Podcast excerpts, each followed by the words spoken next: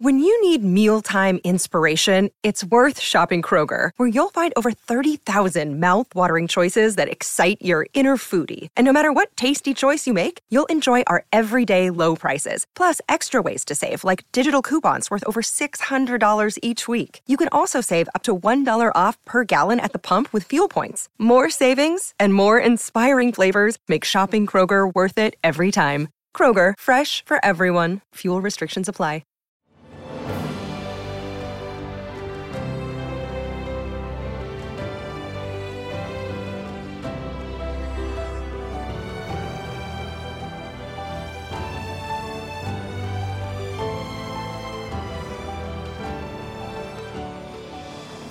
Welcome to the newest episode of Beyond the Fame with Jason Fraley. I'm your host, Jason Fraley, picking the brains of the top filmmakers, musicians, and artists of our time. Todd Rundgren performs at Capital Turnaround in Washington, D.C. this weekend, just days before being inducted into the Rock and Roll Hall of Fame. I spoke with him about his biggest hits from I Saw the Light to Bang the Drum All Day, as well as his knack for pioneering music technology. Mr. Rundgren, thanks so much for joining us on WTOP.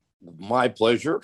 You are a legend. Uh, coming to the Capital Turnaround here in DC on October 17th and 18th. Um, and that's just a couple weeks before you're officially inducted into the Rock and Roll Hall of Fame. So this is going to be a big month for you. Where where are you um in sort of uh, your your post COVID touring stuff? I mean, it, have you been out there for a while? Um, we are playing our fourth show tonight. Um, we started last Friday. Um, in Boston. Tonight we do our second show in Ridgefield, Connecticut, and then we're on from there. Um, and then, of course, we get to DC, and the tour ends just before Thanksgiving in San Francisco. So it's a regular old tour. Gotcha, but not a regular old month, as we said. In between there, before Thanksgiving, on October 30th, you're going to be inducted into the Rock and Roll Hall of Fame. Um, how excited were you to get that news? Uh, I've never been in that much into the Hall of Fame. You know, it's uh, there are any number of reasons, but it means different things to different people, and it has never really uh, been high on my list of priorities. But my fans have always wanted it. And so when it finally happened, I was glad for them. And I was kind of glad for myself because I wouldn't have to go through it anymore, you know, this nominating stuff. So I'm, I'm just kind of relieved it's over with and that I won't have to hear about it again. you know, it's really funny. Whenever I talk to some, you know, artists of your stature, they always they always say the same thing. They say I'm not big on accolades. Some of them despise the rock hall. Some of them just really don't care at all. But they just like you to a person, they all say I'm glad for my fans because every year they're always mounting the campaign. So that, that's funny to hear you say the same the same exact thing. It's all about the music for you, I guess. You could care less about the accolades, right? um, well, pretty much. You know, I've always felt that like a Hall of Fame was meant for when you uh, retired or died, because that's when they can sort of take the measure of what you've done. But if you're still a working musician, Hall of Fame doesn't make any sense. You're not done. Who knows? Maybe your best work is yet to come. So, uh, in that way, it's like, you know, I don't think anyone who's still working as a musician wants to simply rest on their laurels and accept uh, um, that's some kind of thing that like puts a bracket on what they've done you know okay we're giving you this award for your work between this year and this year you know instead of um like I say, I think if if somebody retires, then you can take the measure of what they've done. But if they're still working, you know, it's kind of it's just kind of weird. Right. It's like inducting Hank Aaron in the Hall of Fame before his career is over. He's still hitting homers, you know. exactly. You know, you don't know how good he is yet. So right. it's like, so it's like uh, you got to wait until somebody's retired or dead. That's right. it. Life Achievement Award while the life is still going on and the music still cranking out. Um, well, either way, um, you know, who knows? I'm gonna try to put a positive spin on it. Maybe maybe some young viewer will tune in on what is it, HBO Max or whatever streaming, and then they'll maybe they'll discover your music that way. You know, some Jay-Z fan or Foo Fighters fan will tune in to see those guys and then then they'll discover Todd Rundgren, maybe. I don't well, know. This- well, they say that catalog sales is the is the benefit you get out of it. You know, people will go back and start buying the old records. So that's uh, that's fine with me. I have a new record coming out, you know, in the in the sometime in the future, and I will be making records, more records after that. So, what's that new one called? When and do we know when it's coming out? Uh, I still don't have the actual release date. You know, I've delivered the record already, um, but we've taken a kind of old fashioned approach to promoting it. Uh, I've been releasing singles, and I think on the 19th or something of October this month, um, we release our fourth single from the record. Um, so it's kind of like the old days when you release singles, and then when you had enough of them, you put an album together. Um, I've already got the album together, but we are releasing singles until the album actually comes out. So me and the Roots will have a single out, I think, sometime in October. Oh, with the Roots? With the Roots, yeah. Wow. What was it like working with them? I mean, you don't necessarily think of the same genre, but I can totally hear it in my head. We're both from Philly, you know. it's kind right. of a, it's a Philadelphia thing. Um, yeah this uh you know the, it's another record of collaboration. So you know the previous singles i put out one was with a montreal rapper named narcy and one was with uh, rivers cuomo from weezer and one was with sparks. Um so this will be the fourth single and there's you know another another eight songs on the record. Very very cool. Well we'll have our listeners look out for that for sure. Um, great. Well, you mentioned mentioned that you're you know you're from Philadelphia. Take me back to those days. You know, you're born in what in '48 in Philly. Uh, how you know what what sort of music was around in the household? Either your parents played, or you know, I want to know what what got you you you know bit by the bug and say I'm gonna you know I'm gonna pursue a career in this thing. Well, my parents didn't listen to anything that qualified as pop music past like the early 50s I mean, once there was such a thing as rock and roll, none of that was really played inside my house. But my dad was still a music fan and he liked to listen to um, contemporary classical music and show, you know, Broadway musicals and that kind of thing. So I got exposed to symphonic music and stage music at a fairly early age. And of course, as I was growing up, um, there was radio. And while rock and roll, so called rock and roll, was on the radio, it was also mixed with a lot of kind of junk, Frankie Avalon and that kind of thing. You know, so. Um, so the station that we preferred to listen to was uh, well the dj his name was jerry blavat and he played mostly r&b records uh, so I became much more interested in R and B than than conventional pop music, and that found its way into my music in the same way that it's you know influenced Hall and Oates and um, and a lot of other musicians from Philadelphia. So I think we were sort of fortunate, you know, we were on, you know, Washington is right there on the Mason Dixon line as well you know, the border between what was traditionally thought of the North and South.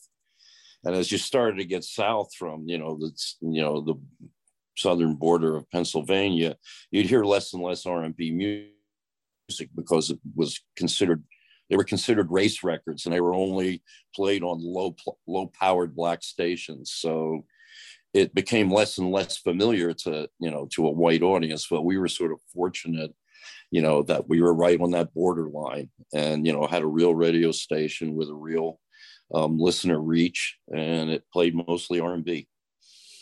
Wow. Thanks for, taking me back into the, those, your roots, I guess, pun not intended, but, um, Cool. Well, tell me about um sort of the transition between. I know you had that psychedelic band. Is it Nazz or Nazz? How do you how do you pronounce it? The Nazz, yeah. Nazz. So you're in the you know you're in the late '60s and you're doing psychedelic stuff, with, fitting for the time with Nazz. Um, but t- take me into you know sp- doing that and then spinning off and say you know I'm gonna go solo.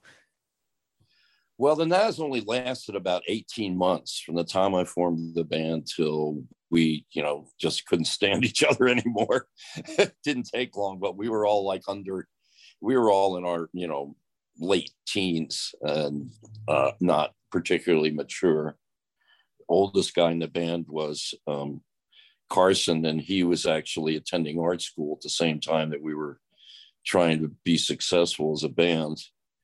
And that was one of the things that happened. He decided to return to art school, so he was the first one to leave. And then shortly after that, I decided that I that being in a band didn't work for me anymore. And for a while, I was just on the streets in New York. Um, I was, you know, just sleeping with at friends' apartments, and I was doing installing lights in a discotheque. you know, I was just doing anything to survive. And then I got contacted by um, the Albert Grossman organization, um, mostly because at the end of the life of the Nazz, I started taking over the um, production duties and I was doing some engineering as well. And um, the organ, the Albert Grossman organization, uh, as you may or may not know, originally built their roster around folk artists like Bob Dylan and Peter Paul and Mary and and a few blues artists and stuff like that. So they brought me into the organization to kind of modernize um, the records that their artists were making. Um, just because I had more of a more of an interest in you know like cutting edge technologies and where music was going and that sort of thing. So initially, I was just an engineer and producer, and after a couple of projects, I asked um, I asked management and the label if they would give me a budget to do a vanity project, you know, just record some of my own songs. And then I'd go back to work making records for other people and accidentally had a hit record off of my first album. And then that kind of sucked me into becoming a performer. And that accidental hit was "We Gotta Get You a Woman," your first top forty hit there. I believe it was like 1970. Um, and then tell me, I want, I definitely want to go into some of your your better known songs because my listeners will kill me if we don't break down a couple of your famous hits. But real quick, tell me about forming Utopia as well. That was like early 70s, right? Yeah, it was. Um, we had a uh, a studio of our own. One of the ideas that I got after I had um, after I had done like my third album, which was something anything.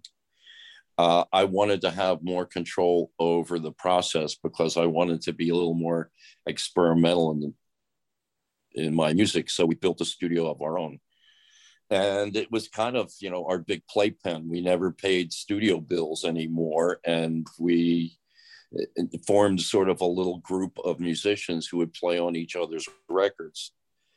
And that became the core of utopia you know people who had played on uh, on something anything and the album following that a wizard a true star. That became the kind of the basis of utopia. Um, and the reason why i formed utopia was because i had been um, more and more of my writing had become focused around the piano i found it easier to write songs with the piano and uh, I had invested so much time in trying to become, uh, you know, a decent guitar player that I didn't want to lose um, any of those chops. So I essentially formed a band that was all about playing, and that was a big thing at the time. There were a lot of, you know, prog rock. Prog rock was big, and there were prog rock bands like Yes, who would do epic long songs, you know, with lots of instrumental passages and there was Mahavishnu Orchestra, you know, where people were playing so blindingly fast you could barely catch up.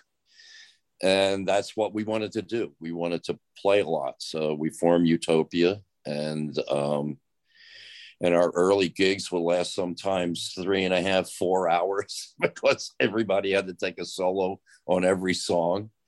And uh, yeah, I became kind of, I had kind of like two careers at that point. My solo career that would focus on you know my more usually my more piano based material and then utopia which would be in which i was the guitar player Right, right. There's two kind of parallel careers happening at the same time. Well, yeah, let's go into some of your solo stuff. Um, you know, you mentioned something anything 1972, your your big your big breakthrough album. I guess it might have been like your third album, but that's when you really went, you know, I guess mainstream people would start recognizing some of this stuff. So, um, tell me about the creation of I Saw the Light. Didn't you not to be confused with the Hank Williams record, but um I Saw the Light, didn't you crank famously crank that out really fast? Writing it? Yeah, it took me about 20 minutes. Wow. um, well, it's not, if you break it down, it's not a particularly complicated song. It's, you know, as a matter of fact, it's only got the the changes in the uh, uh, in the chorus are really almost incidental. You know, the chorus is hardly a chorus at all. Um, and the rhymes are really lame. the rhymes are just so moon, June, spoon, you know, light, night, fight. I don't know. You know, it's just part of the reason why it was so easy to write was because it's kind of such a shallow idea to start with. Um, and it was one of the reasons, you know, why I started to um, take a different tack on um, on my records after that. When I would um, write, I invested, I think, a little bit more originality into the process. Um, prior to that, I was trying to understand, you know, how songwriting worked, and I was listening to a lot of other songwriters and kind of copying the form um, that almost everybody did. And every song you wrote was about, you know, getting being in love or getting your heart broken or something and uh and eventually it started to seem like formulaic to me so there was a big kind of schism between something anything and wizard of true star in terms of how i approach songwriting Great, great. Thanks for taking me into that evolution of you yeah, and and the honesty to look in yourself and, and see how you, you grew even in that amount of time. Um, well, real just to double back to something, anything. The other big hit was "Hello, It's Me." Um, you know, one of those uh, you know classic breakup songs like you're talking about. But um, tell me and take me into the creation of that. That was like one of the more more famous ballads of that time. Well, I, it was originally um, written for the Nazz, and it was the very first song that I ever wrote. Um, the Nazz was doing all cover songs, you know, before we ever got a record deal. And we realized we wouldn't get a record deal unless we had some original material. So I said, okay, I got to start writing, even though I had never thought much about it before. And I had a musical idea, and then I had a lyric idea, and I put them together, and Hello, It's Me was born.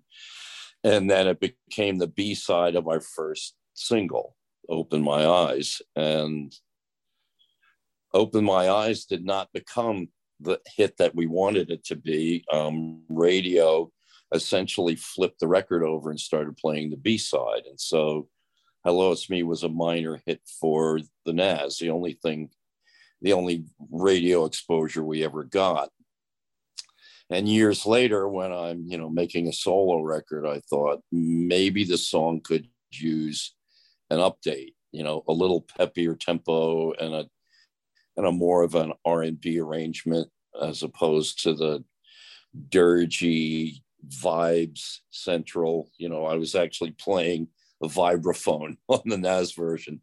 so uh, just did it in an afternoon of, you know, three recordings. We did two other recordings that afternoon. And the significant difference between that song and the and and the other songs that were on side four was that uh, when I started making something anything, I hadn't actually planned to make a double album. It's just that I got so into the songwriting formula that it quickly ballooned into a double album. And three sides of it were just me playing everything. And I thought, let's do a fourth side that's all live in the studio. Um, just as kind of a a, a, different uh, a different experience in terms of making it and a different kind of experience in terms of listening to it and uh, also a, sort of a return to like my earliest days, like when the Nazz was doing auditions trying to get a record label.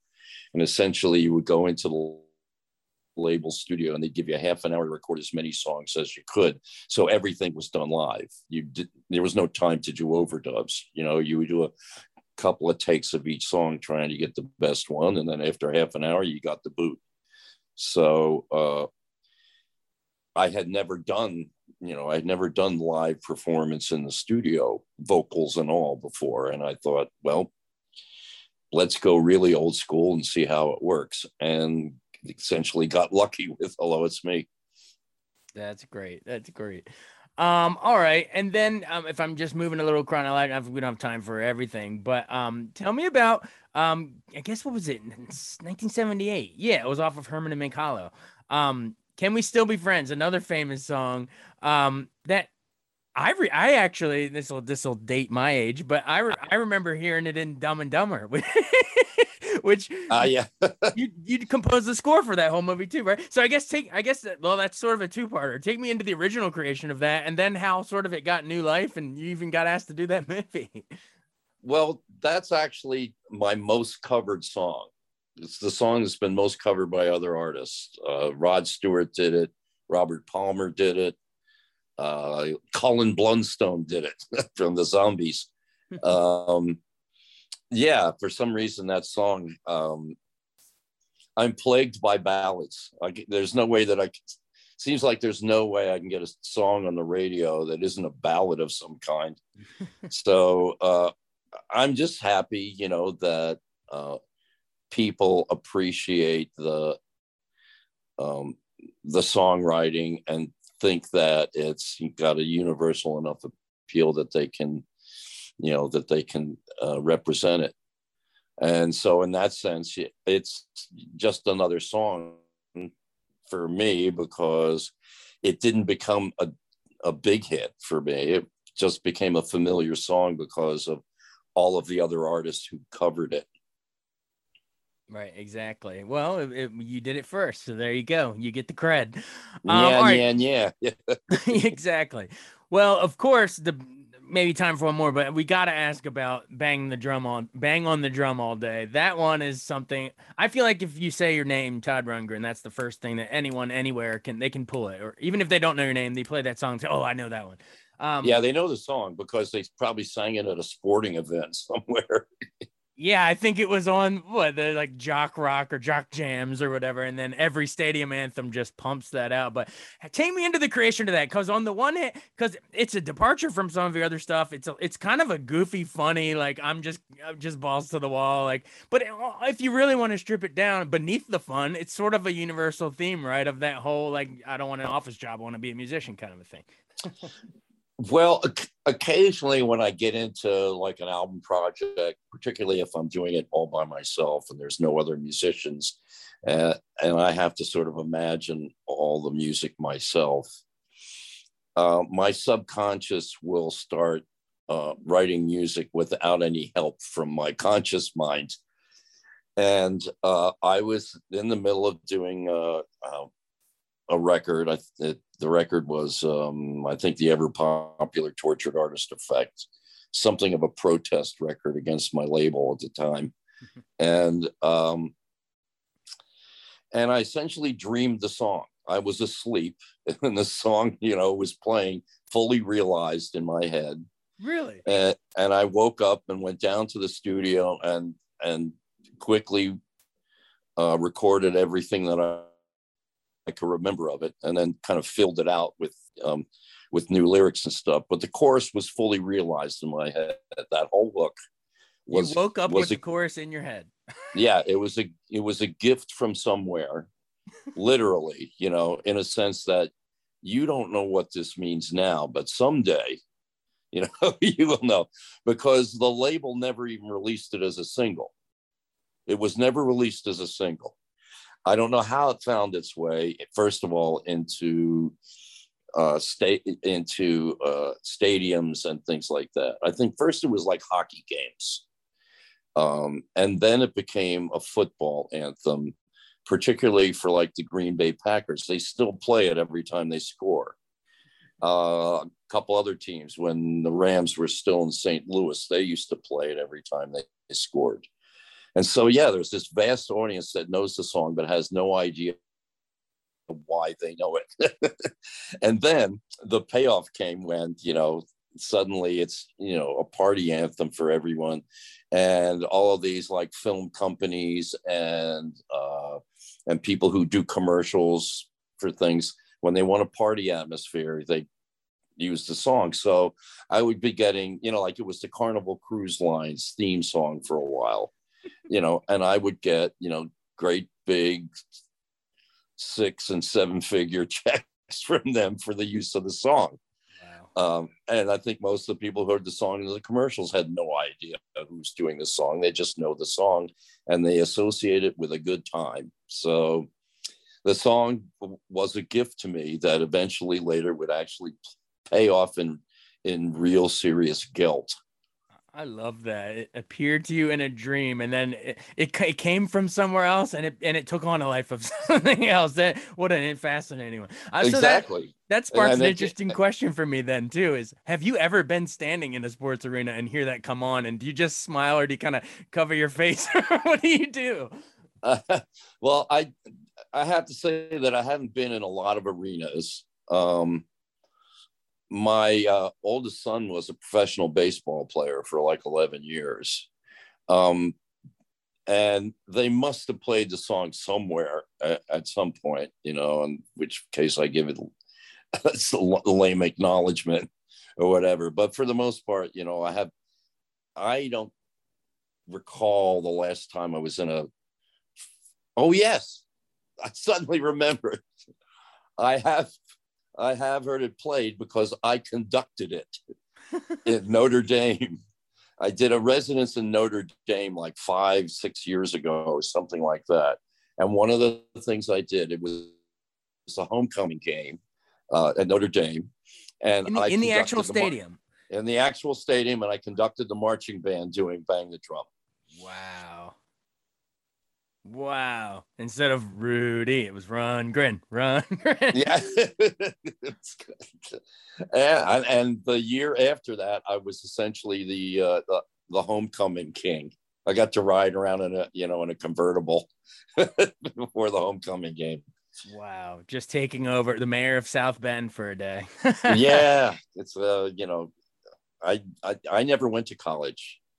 Um, but that hasn't stopped me from you know presuming that i can tell college kids you know what the world's about. Well you can't go to college and banging on a drum all day man. You can't go no time for class. But, yeah uh, well essentially yeah.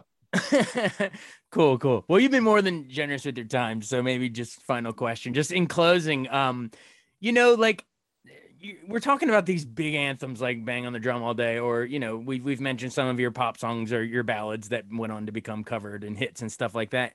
But you never, you know, you never really stuck to the the pop realm, and I actually thought that was kind of a, a credit to you. You you know, you did sort of the prog rock stuff. You you you really veered into pioneering a lot of what would you call it? Like electronic music and you know music videos and even computer software internet music delivery. Like why was sort of the computerized and and, and technological avenues why were you sort of drawn to that? Like i mean it's hard to ask a thomas edison why he invented a light bulb but why why were you so why why were you so fascinated by the new tech avenues? Well it started when i was very young. Um, first of all my dad was an engineer. Um, he worked at dupont and so you know technology was just kind of like part of our lives. He would bring home stuff from the lab uh, experiments that they were doing or trying to duplicate from other other experiments. And uh, so i was very comfortable with it. Um, i was also kind of a runty child and was getting picked on all the time. So when i saw war of the worlds no uh, is that it? No, it's not War of the Worlds. It's uh, Forbidden Planet with uh, Robby yes. the robot. And I decided that I wanted to build myself a robot pal to protect me. and I realized that a significant part of it was a robot brain, you know, and that that would involve, you know, what at the time was very rudimentary um, some very rudimentary electronics. Uh, one of my favorite things uh, to do was, you know, we would occasionally have a family outing to the Franklin Institute in Philadelphia, which is essentially a big tech museum. And I would, you know, I would spend a lot of time playing tic tac toe against a very rudimentary computer that was made out of telephone relays. and uh, and so I was always fascinated with that, and uh, and I learned about uh, you know cybernetics and alternative number systems before I was even in high school. And so by the time I got uh, to the end of high school, there were only two alternatives for me. I could go to tech school and learn uh, how to program computers, or I could become a musician. And we didn't have the money to send me to tech school. And also, I hated living at home. So I just left home on my 18th birthday and fortunately enough got into a band not too long after that. So, you know, I don't know if you're aware of this, but there is a, you know, people who appreciate math and logic also appreciate music because music is essentially essentially a mathematical exercise. Right. And um, I, you know, almost every computer programmer that I know is also a musician. Uh, it isn't necessarily the other way around, but you'd be surprised how how much overlap there is uh, in terms of um, math and computer coding and music, and and how in some people's minds they're interchangeable. It's funny you mentioned that. What was it? A couple weeks ago, we interviewed the musician, um, Stanley Jordan, and he said he, oh, record, he recorded yeah. the startup music for some of the Apple Macintoshes. So yeah, you're right. It's intertwined a lot of it. And I know. I remember seeing going to see Stanley uh, at one of his gigs, and then he showed me his tour bus, and he had a whole freaking computer set up in the back of his tour bus, and he was programming Forth which is a really obscure computer language that nobody uses anymore, but requires just a certain way of thinking. I love so, the image of Stanley, Stanley Jordan and Todd Rundgren in the back of a tour bus, not on with guitars, but going over computers, and Robby the robot's probably there with you. I'm talking about computer languages and stuff. Yeah. Wow, that's priceless. Well, thank you so much for all of that. And that's fascinating. We I think we covered a lot of ground in a little time. So thanks so much, Todd Rundgren. Again, everybody at the Capital Turnaround in Washington D.C., October 17th and 18th. I really, really enjoyed this conversation. Thank you so much. Perfect. Thank you, and we'll see you in D.C. Thanks so much for joining us on Beyond the Fame with Jason Fraley. Remember to hit the subscribe button and give us a five star rating if you like what you hear. We'll see you next time.